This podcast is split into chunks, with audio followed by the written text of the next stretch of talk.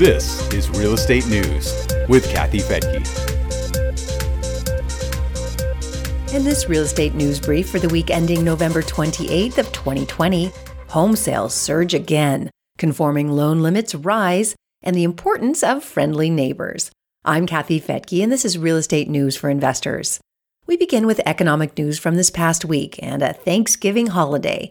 Giving thanks this year may be harder than in normal years, but there's still plenty to be grateful for.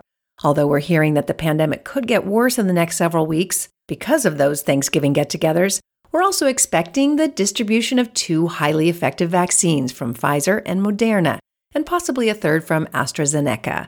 That will help end the pandemic's grip on our health and our economy, and give us hope for a better 2021.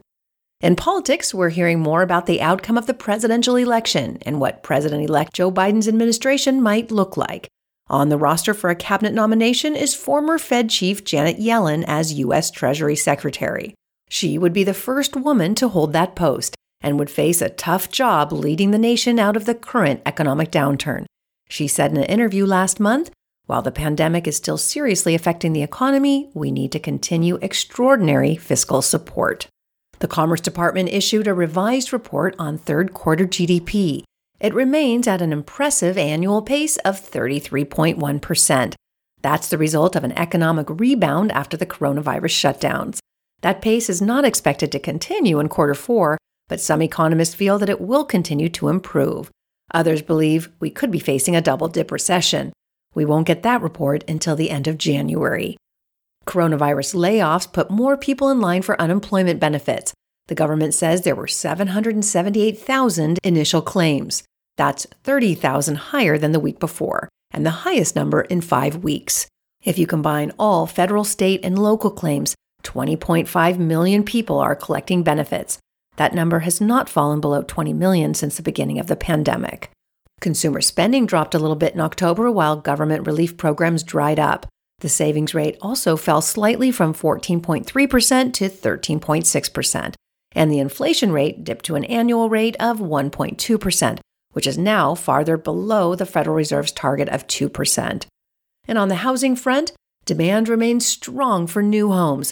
October sales were about the same as they were in August and September, which is 41.5% above what they were last year. Fannie Mae's chief economist Doug Duncan says we're experiencing a sales pace not seen since 2006. And that's despite higher home prices. The Case Shiller 20 City Index shows that prices rose at a yearly pace of 6.6% in October. That's up from 5.3% in September. The Case Shiller Nationwide Index is even higher at 7%. Consumers are feeling less confident about the economy as coronavirus cases surge.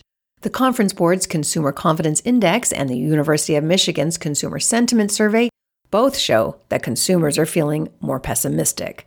But on a positive note, mortgage rates didn't budge this past week. Freddie Mac says the average 30 year fixed rate mortgage remained at all time lows of 2.72%. The 15 year also stayed put at 2.28%. And in other news making headlines, lenders are seeing a new surge in loan applications. The Mortgage Bankers Association says new home loan applications were up 3.9% last week after a two week lull. That's despite an ongoing inventory shortage. Refinance applications were up even higher at 5%. They're up now 79% from the same time last year. Almost three quarters of all mortgage activity is from homeowner requests to refinance. The Federal Housing Finance Agency announced a new conforming loan limit for Fannie Mae and Freddie Mac. The 2021 limit is now set for $548,250. That's up 7.5% from the 2020 limit of $510,400 and represents the fifth time that the limit has been increased ever. Conforming loan limits were initially set in 2008 by the Housing and Economic Recovery Act. The baseline was $417,000 and remained at that level until 2016. It's gone up every year since for a total amount of $131,250. In high cost areas, the limit is set even higher with an upper limit of $822,375. That's 150% of the baseline rate. And people shopping for a home are asking more questions about the friendliness of a neighborhood. According to a report in the Wall Street Journal, they're spending more time at home, so they'd like to replace the office camaraderie with a more social experience in their community. It's a violation of the Fair Housing Act for real estate professionals to provide demographic information to buyers, so agents cannot answer those questions.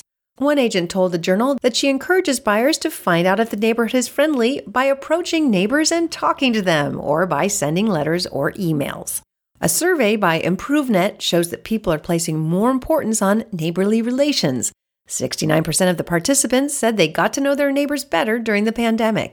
65% said they've tried to be more friendly, and 57% said the relationship they have with their neighbors helped fill a void created by the lack of visiting friends and family. And I would like to close with a few thoughts on what we have to be grateful for in the real estate business.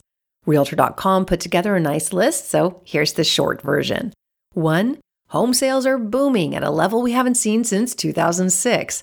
2. Mortgage rates are hitting all time lows and saving people lots of money. Three, sellers are getting a big boost in their home equity as home values keep rising. Four, technology has made it possible to buy and sell homes remotely during this pandemic. Five, new housing priorities have emerged for a home oriented remote work lifestyle. Six, real estate professionals are getting confirmation that their services are needed and are essential. And finally, the sanctity of home has become a central theme for most Americans. If you'd like to hear more on how gratefulness can improve your life, listen to the episode we just recorded, number 805, on my other podcast, The Real Wealth Show. I interview my husband and co CEO, Rich Fettke, who's an expert on such things. He talks about how you can create a positive mindset and become more successful in everything you do through the practice of gratefulness. And that's it for today's news brief. I'm Kathy Fettke, and this is Real Estate News for Investors. You can read the blog for this podcast and get a lot more information on real estate investing at newsforinvestors.com.